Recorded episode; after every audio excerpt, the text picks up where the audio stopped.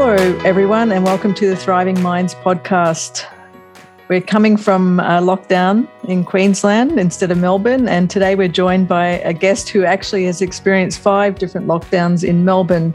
Thank you, Michelle Newnan, for joining us today to share with us some tips and tricks for how parents and can can live uh, in lockdown with their children. Thanks for coming.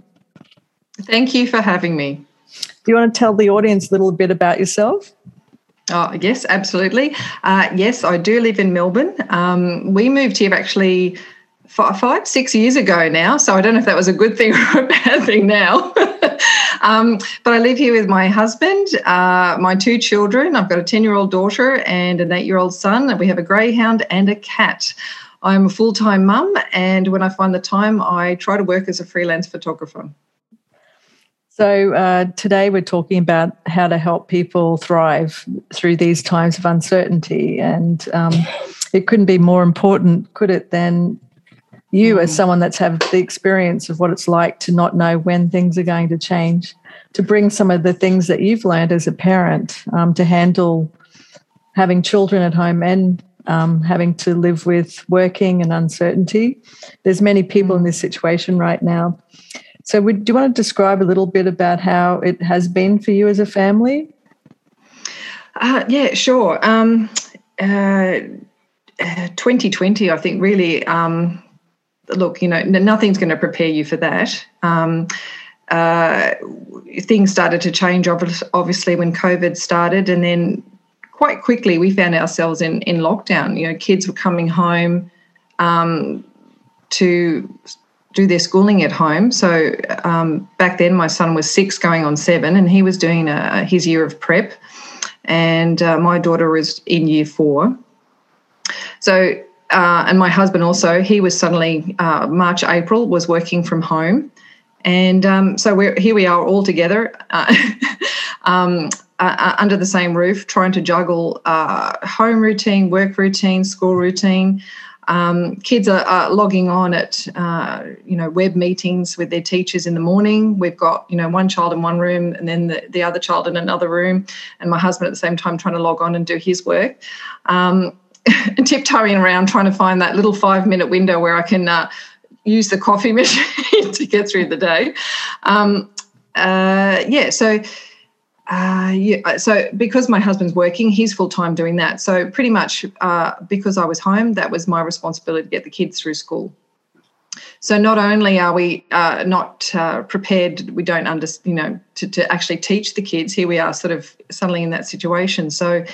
Um, my son needed a lot of help going through prep. That was pretty pretty challenging. Um, this was actually his second year of prep, so he had struggled through his first year um, uh, and uh, hadn't met the milestones. And I and I think then looking back now, I know he just he just struggled to to to to focus on what he needed to do because anxiety and and whatnot was was quite challenging for him. So.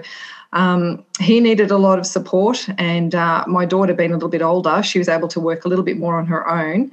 Um, you know, but we're getting our heads around the technology and and and having two kids there, you know, with with different routines.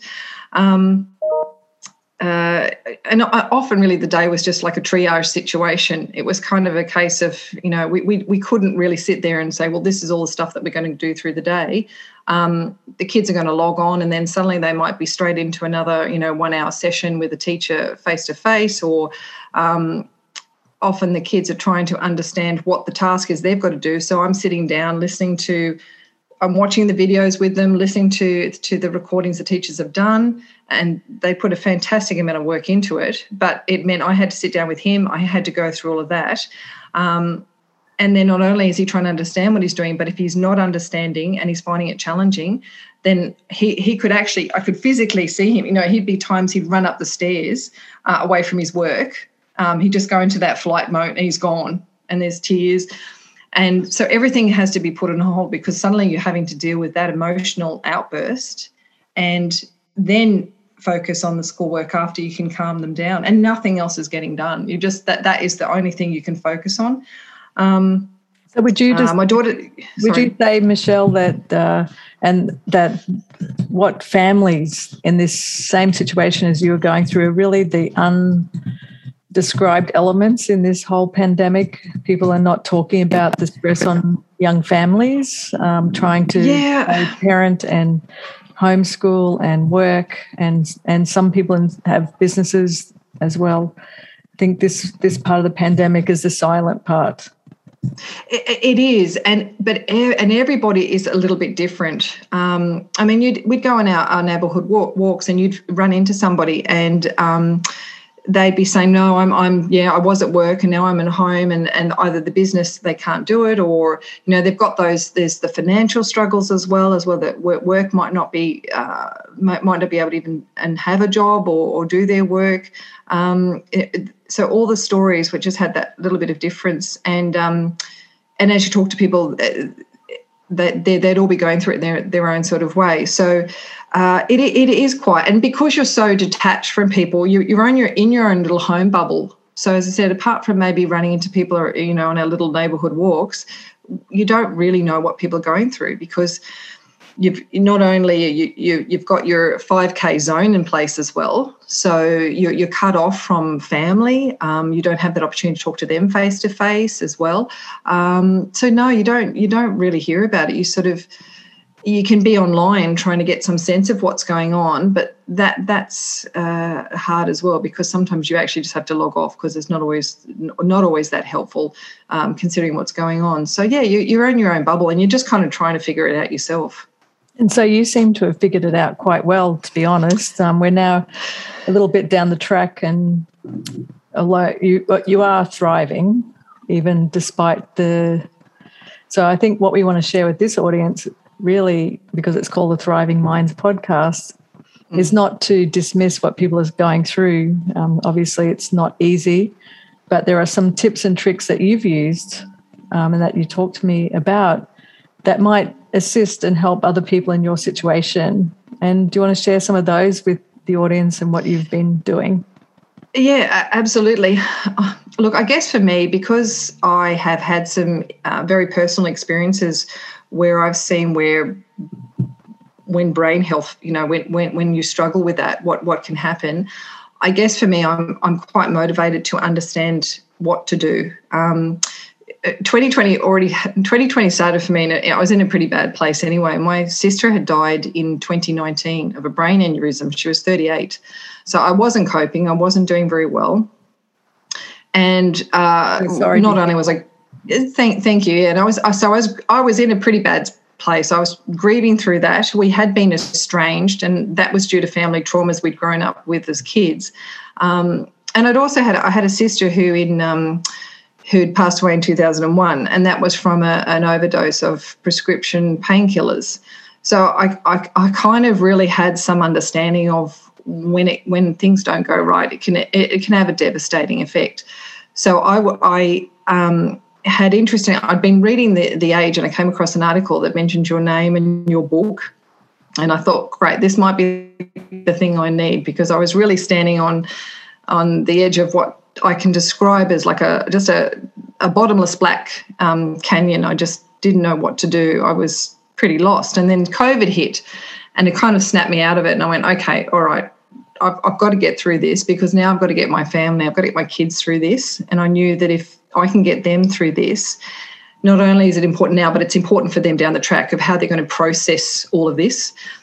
So I'd read the book.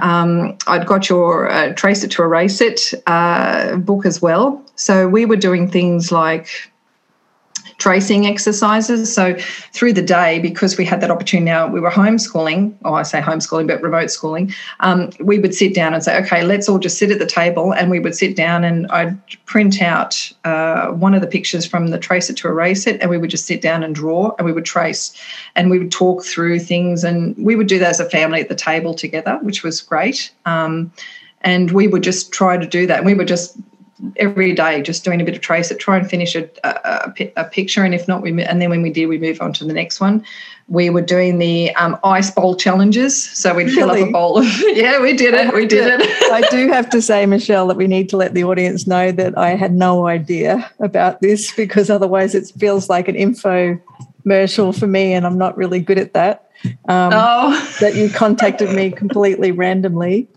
um, otherwise it does sound and like if you know what I mean. Yes. But I'm really glad because uh, obviously I wouldn't have done these things unless I also saw value from in my own life and from the science. But I am so happy to hear that that was helping your family through this crisis, which is what we're here to do. Mm. I'm really happy to hear that. Do you want to describe um, what you did with the ice challenge? Well, we basically I'd have my ice cubes in the freezer, and then we say, right, who's up for the ice ice bowl challenge? And um, we sort of take it in turns. So I'd let my usually my my son would try and go first, and he was oh, it was about eleven seconds he could handle. and um, my daughter, she would then she'd have a go, and she was pretty good actually. She she was like she was in there for three minutes. She kind of would set the challenge and like, all right, that's what I'm going to have to beat. So she was really focused. She just, her mind, it was amazing. So I'd let them go first because I thought if I do it first, I'll warm up the water for them. and I do want to make it easy.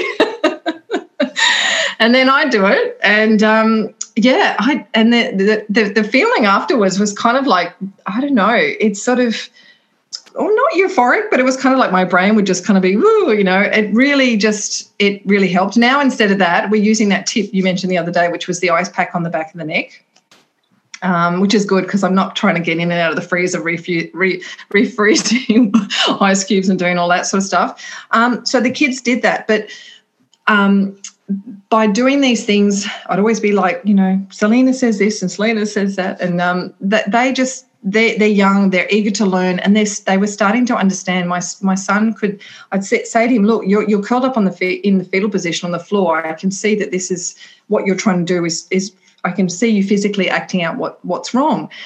So we were by seeing what they're doing and pointing out to them what's going on in that that fight, flight, freeze um, response. It was educating them so they could see what was going on. Um, uh, we played some uh, so sort of challenges with some of the the activities ha- that my son had to do. So I'd print out little uh, words on paper and stick them onto a plastic bottle and get him to use a Nerf gun and just shoot the words down. We were just doing things that they would never be able to do at home and say, right, don't be afraid of this word. You say it, you get to shoot it down.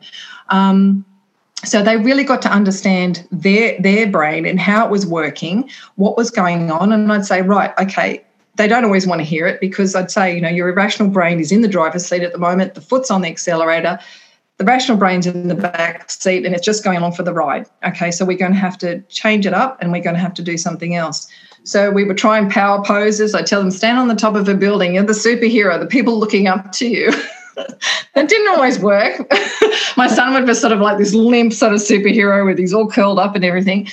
But we just kept practicing and practicing this. So we were kind of trying to focus on the brain health side of things so they could get through the schoolwork my son didn't like reading, he didn't like writing. And then by about term three, his teacher was just blown away at how his reading had come along.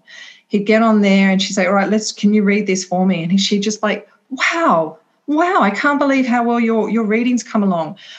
So I know that these things get in the way of them learning academically. Um, well, well and, done for doing that. Yeah. Um, going that extra yeah. step, especially under the situation that you were in in Melbourne at that time. It's not easy, is it?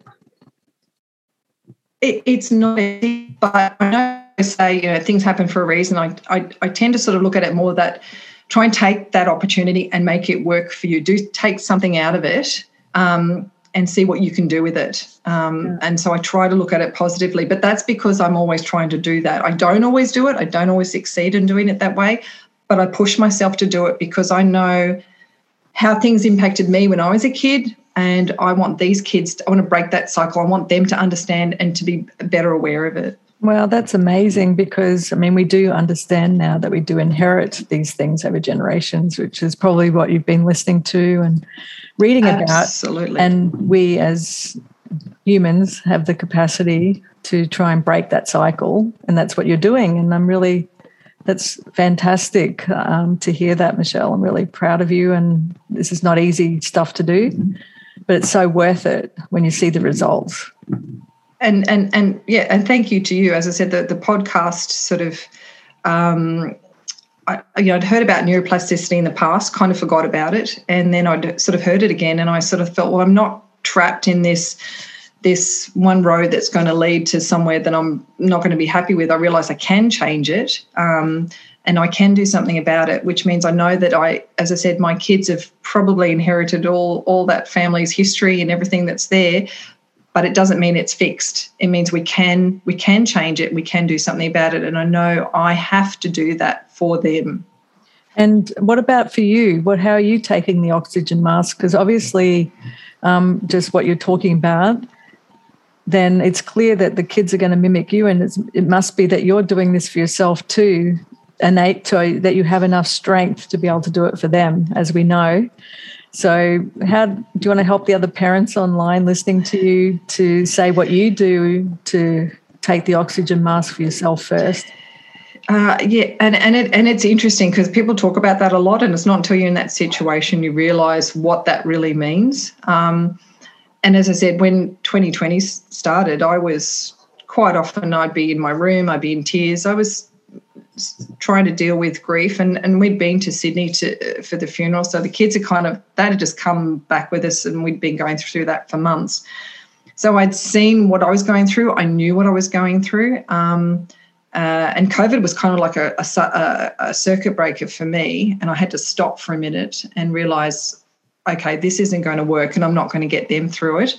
Um, so I guess for uh, parents now, I guess there's got to be some flexibility, but at the end of the day, you're going to have to look after your brain health. I think academically, the kids will thrive. That will happen. That's not the focus. The focus has to be on the mental health side of things. Um, and I know the schools are trying to support parents getting through that and talking about the mental health as well. But I think don't be afraid to, to stand up and say, okay, well, my kids can't manage this extra task at the moment. They're not going to get it done today. They can't do the homework. We're doing these other things that I feel are more important to mentally get them through what, what what's happening so again, you know, this year hasn't been without its lockdowns again, although the five kilometre rule thankfully isn't there.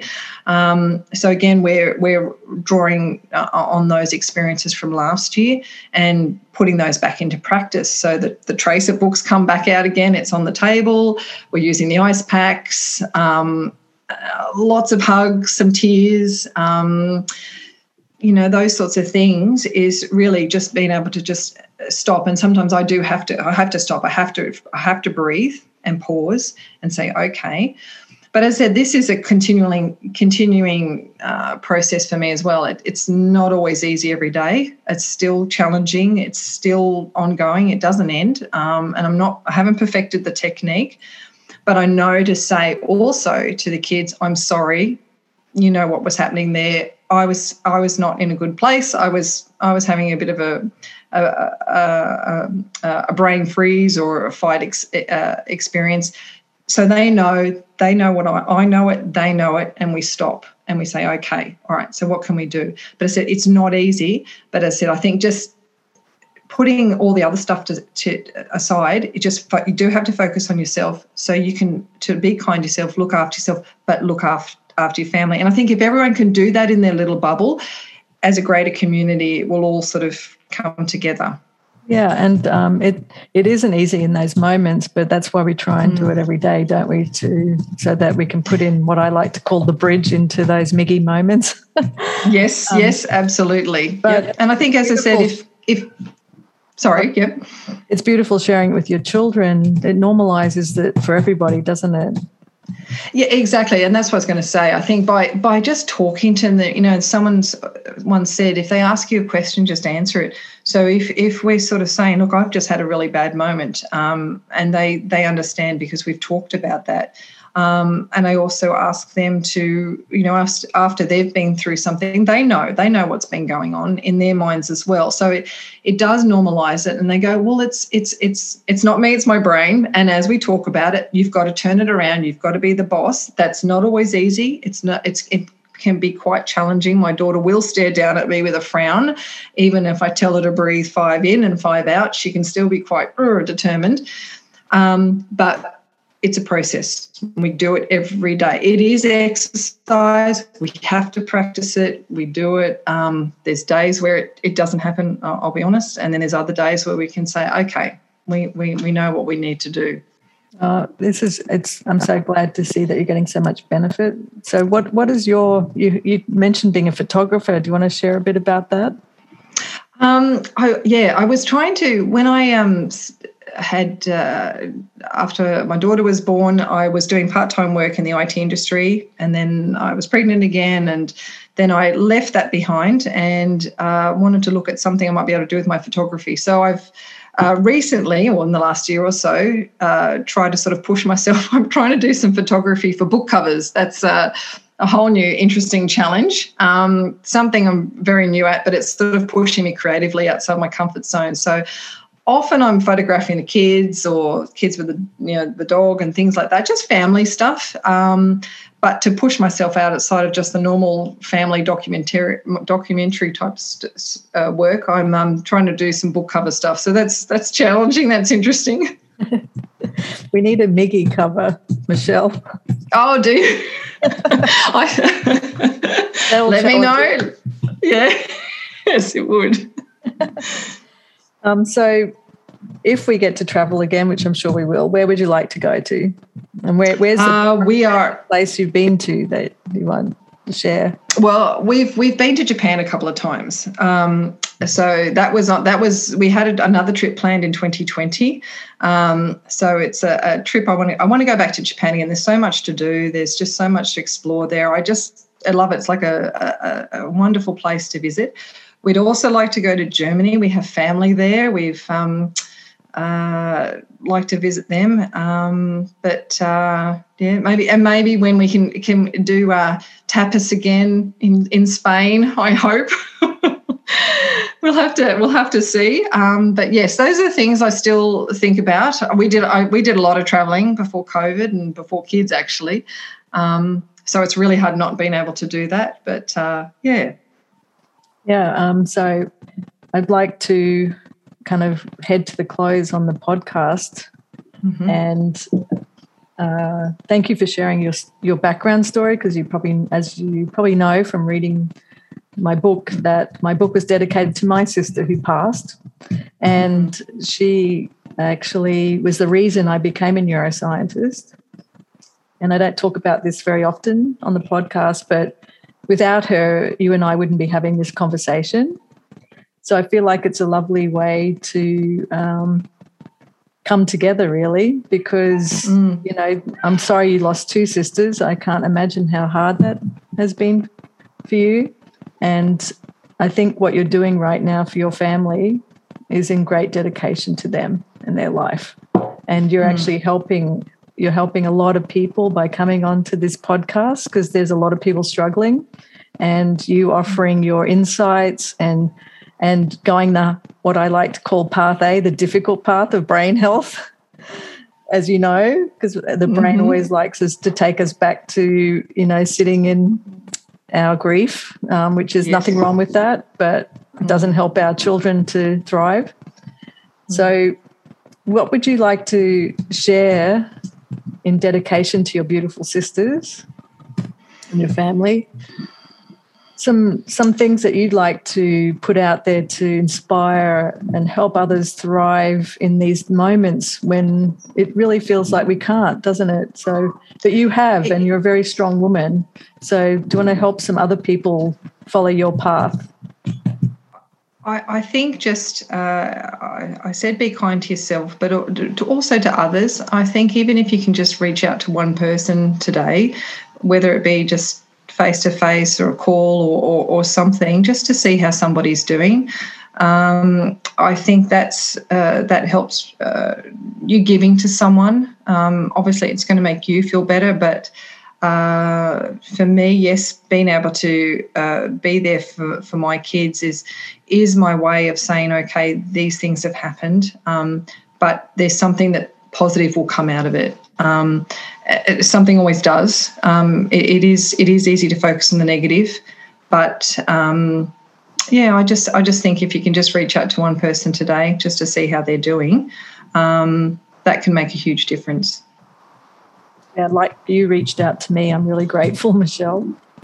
And it's uh, and no, I have to th- I have to thank you because I think, as I said, I I felt connected to you from the beginning because of that personal story that you shared about your sister. And I think um, that even that story itself, without anything else, was able to was helped me to realize we can talk about this. It's something that I've always kept to myself and quite personal and hard to share. And I think even just coming on here and talking about that is part of my grieving and, and still dealing with it process. Um, but but moving forward, as you said, always just moving forward.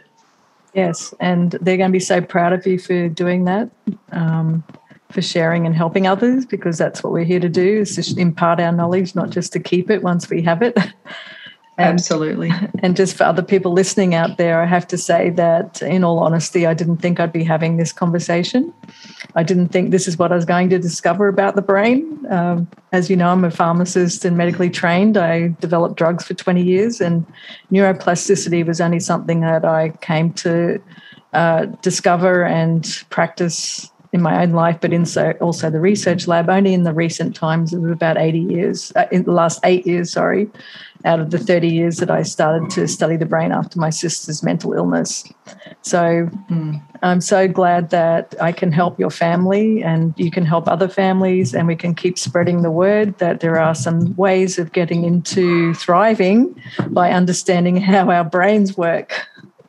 Absolutely. So thank you to your beautiful children for doing the ice challenge and the tracing. I'll pass that on. tell them that we'd love them to come on and tell other people what they do and what they feel to help some kids that are out there struggling too. Uh, yes, yes, yes. I will. I'll pass that feedback on. Yeah, and um, thank you. Would you like you get the last word on the podcast? So, what would you like oh, to say? Uh, oh gosh, that's a tough one. Um, yeah, just just just just hang in there. You can do it. Thank you so much. And that's all we have for the Thriving Minds podcast this week in lockdown in Queensland.